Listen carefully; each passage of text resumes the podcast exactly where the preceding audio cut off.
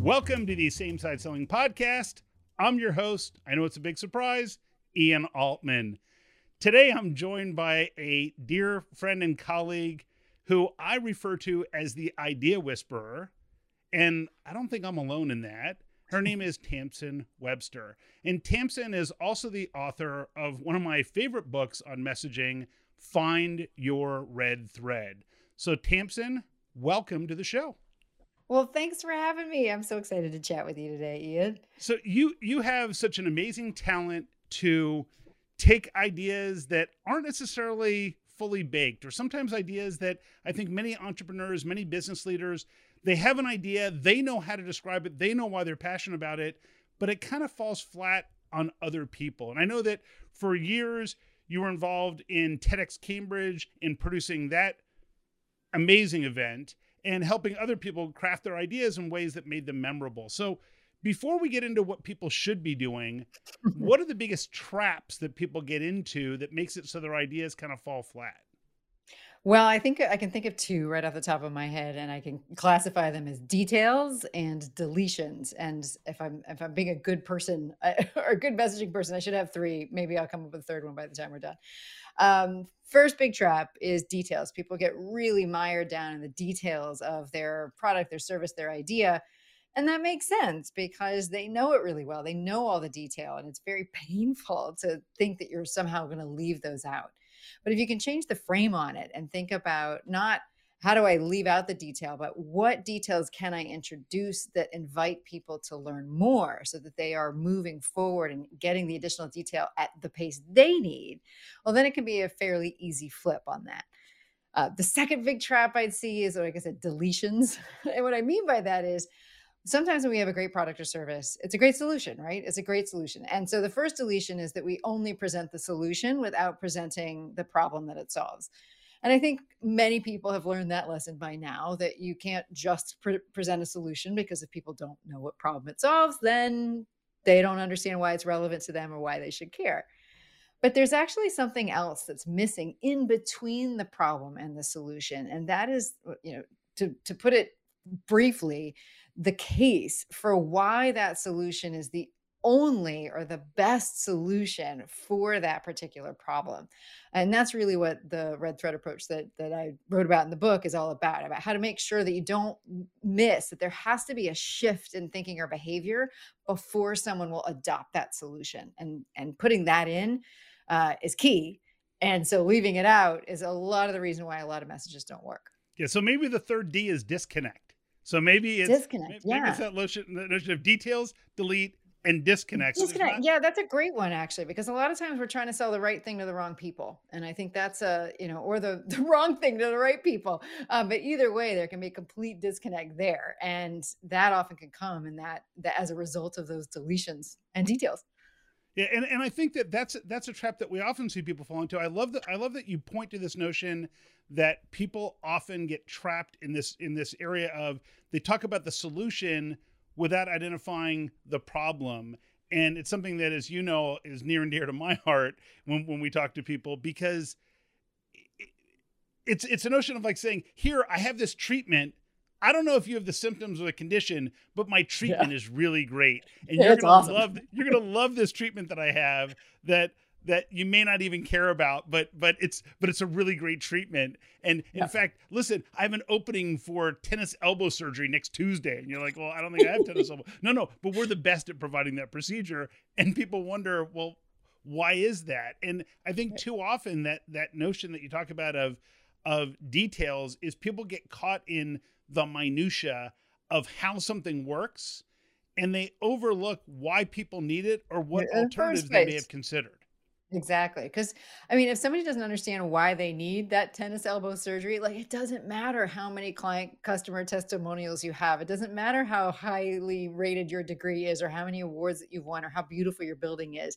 It doesn't matter until they understand how it relates to something that they are going through right now and that's it's so important and it and it seems obvious but again it makes sense i mean you get so wrapped up in your own ideas and why they're great i mean you need that energy behind them but you also need to make sure that people are hearing what they need to hear about your idea, idea not just what you feel compelled to say. Sure. And it's got to be relevant to them because I think I think too often what we forget is the most compelling lessons if you will, the most the most compelling ads that you read are the ads or the messages where someone basically is saying, here's the before and here's the after. Here's the before and what people have tried and what didn't work and here's why our after is different. Yeah. And instead, someone just says, "Here's the after," and it's like, well, but I can't yeah, relate. To, I can't exactly. relate to that because uh, because I don't know what the before looks like. So, That's what right. are what are some tips for people to start to? And I don't want to give away all the secrets of the book because obviously, if we could do it all in in 15, 20 minutes. Then you would need the book, book right? shorter. the book would have been shorter. But what are what are some steps that people can take to start moving in the right direction? Well, I think that the, the, that issue of identifying what it is, you know, and I like to frame it as a question uh, that that your audience is asking, that your product or service is the answer for right now, is a really key first step, because it a makes sure that there is one, and b by framing it as a question that your audience is asking, you tend to be just that much more likely to make sure that it's in their language and is therefore going to be something that they recognize as a problem they currently have. I mean, that's a thing I see a lot too, where someone say, "Well, here's the problem," but the the audience doesn't recognize that they have that problem yet, which means they're not looking for it. They don't think it's relevant to them, and that means you've got this huge, heavy lift of convincing them they have a problem that they're not aware that they have. So I really recommend the first thing you can do is say, what is a question that they know they have? What's a problem that they know they have for which your product or service is the answer? And that's really a good place to start because once you've got that, then you can start saying, okay, well, I know you have this problem.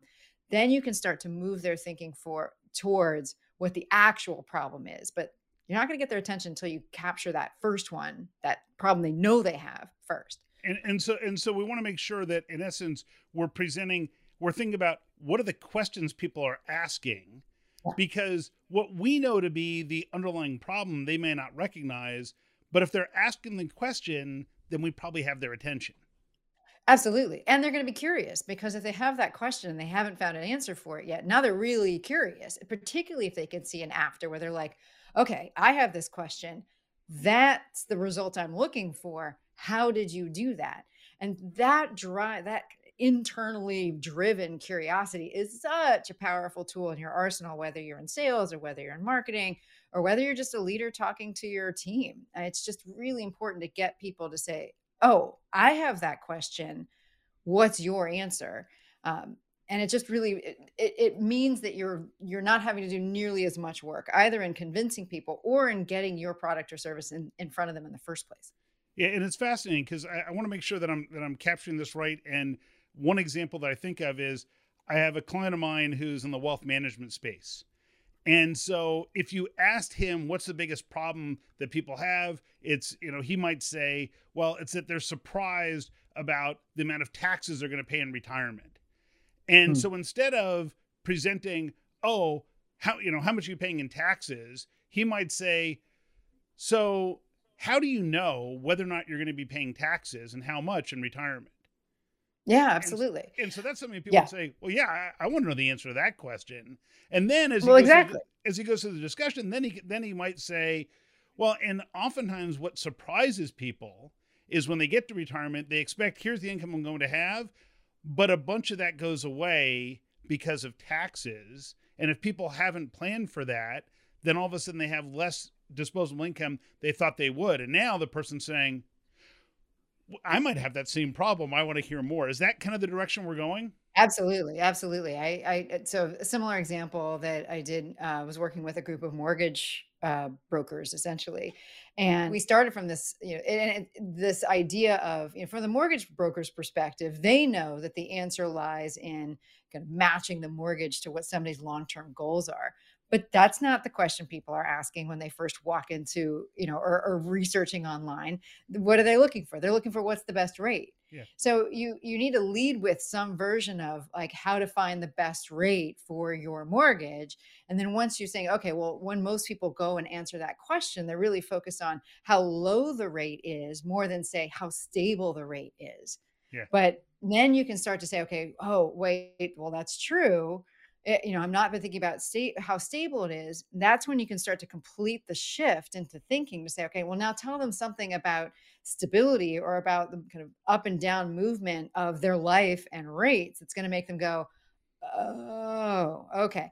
I mean, it could be something as simple as the only constant in life is change, right? Which means that you're going to change, your needs are going to change. Well, don't you want to make sure that your mortgage rate is going to make sense for you no matter what happens in the future? So now instead of just thinking what's the best rate, now start to define the best or the lowest rate in the terms of what's the best rate that matches your long term needs. And that's what I mean. Like you can present a solution. Hey, we're going to work with you to find the best mortgage for your needs. That's one version. So which can which can work versus all right, you want to find the best rate on your mortgage? We can help you do that. Here's how. Also can be helpful. But to be able to have that whole flow that creates that shift, not just from problem, what's the best rate, to solution, match the mortgage to your needs, but there's that really critical connective tissue that shifts the thinking from low to stable acknowledgement of change. Okay, now that's why matching the mortgage to my long term needs is so important. Great. And so it could even be a function of they, they might create content that says, when is the lowest rate not the best rate for you? Absolutely. Right. Because now you're starting to create curiosity around their question. So you can flip the question on its head, you can appro- approach it from different angles but you're you know, just even from a marketing standpoint because that's that was that was my background for 20 plus years uh, it means that it's a lot easier for people to find you because they're not searching for how do i match a mortgage to my long-term goals that's not what they're searching for they're look they're searching for what's the best rate like and so it's an opportunity to educate but not in a condescending way it's an opportunity to go hey it makes sense that you're thinking about it in these terms have you thought about it in these terms as well and then when you can make a case for that, that's really rooted in what your audience cares about, it becomes really hard for them to ignore that new perspective. That's great. So so that notion of making sure that we're in essence leading with a question that you can almost universally get your your ideal clients are going to say, "Yeah, that's a good question. I'd like to know the answer to that." Yes. And, without and, convincing. Yeah, exactly. And, and and and it's probably something that also qualifies out the people who aren't a good fit because the people not wondering about that question probably not, not your people for you.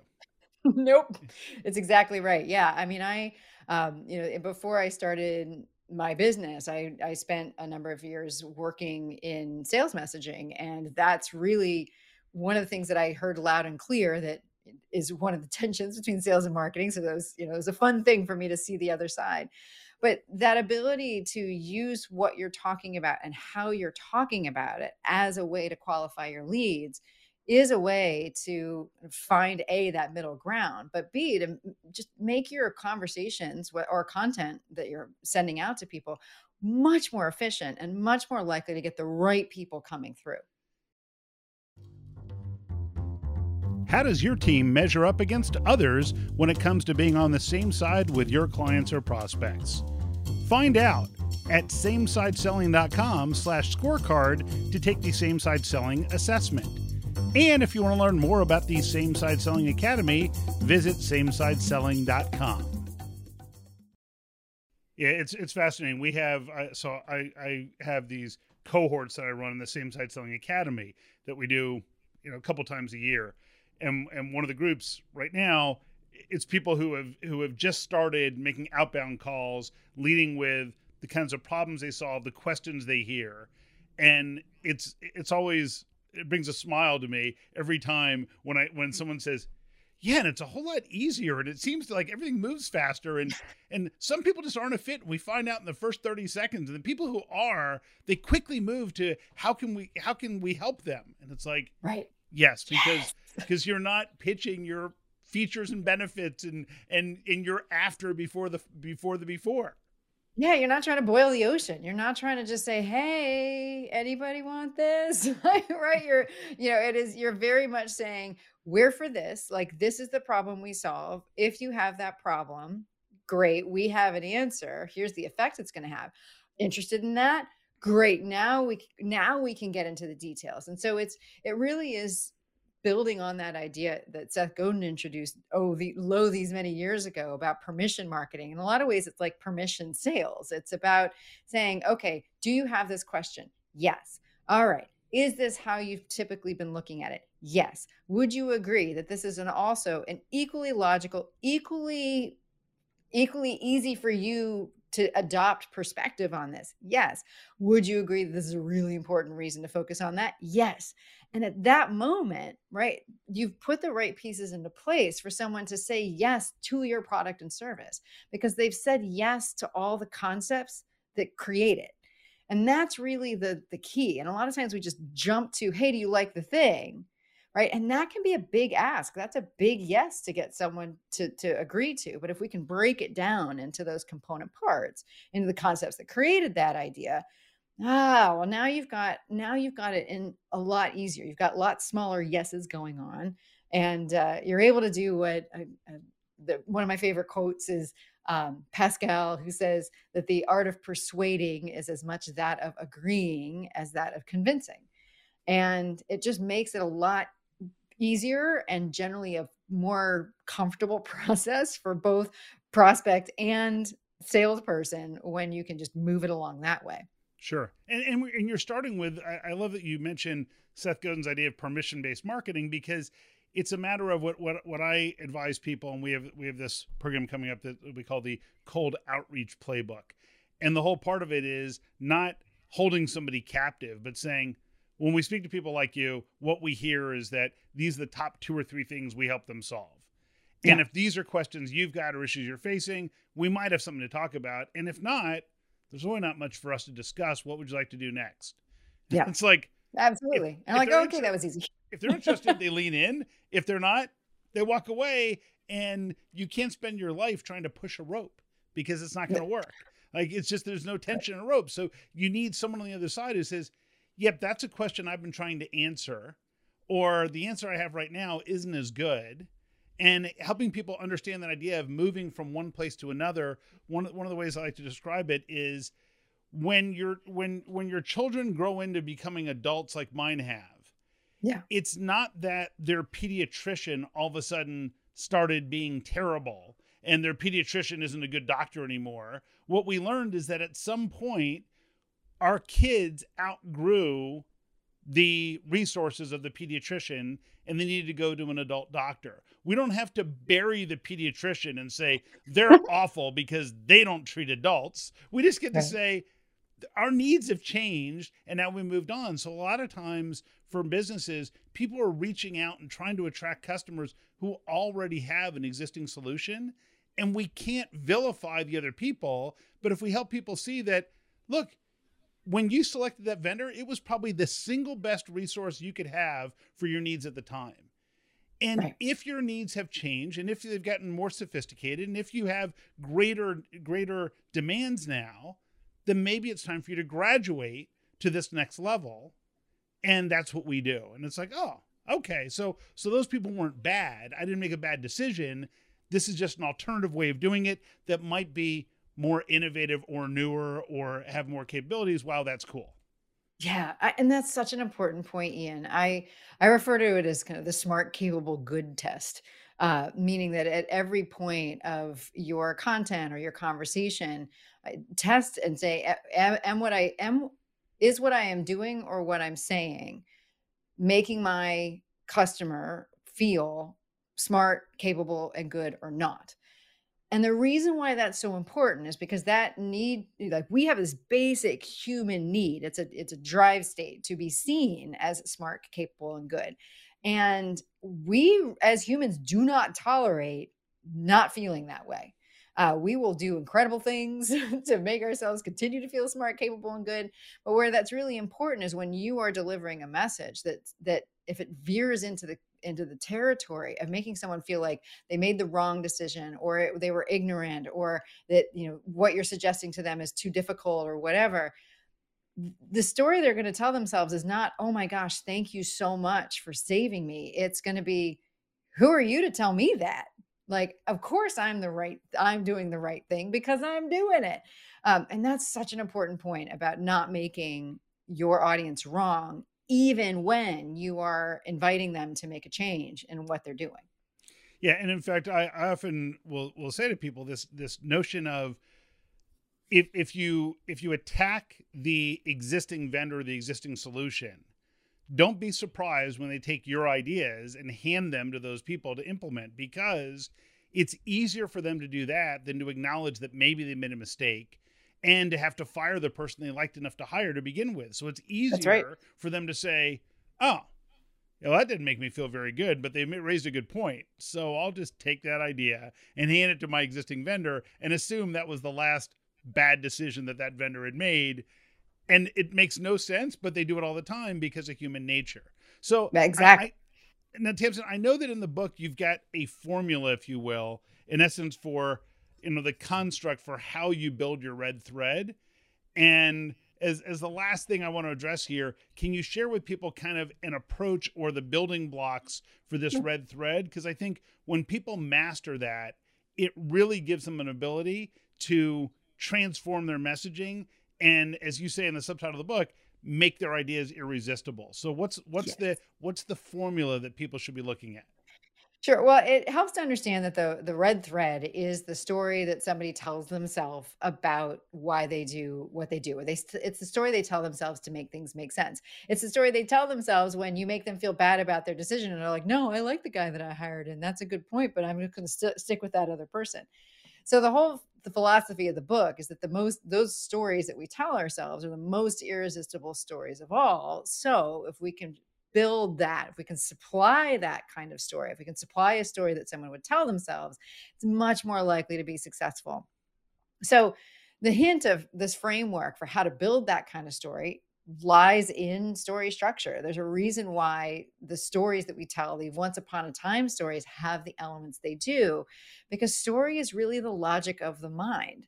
It's how we make sense of information. So those elements can be mapped over to any information because again that's what our brains are looking for.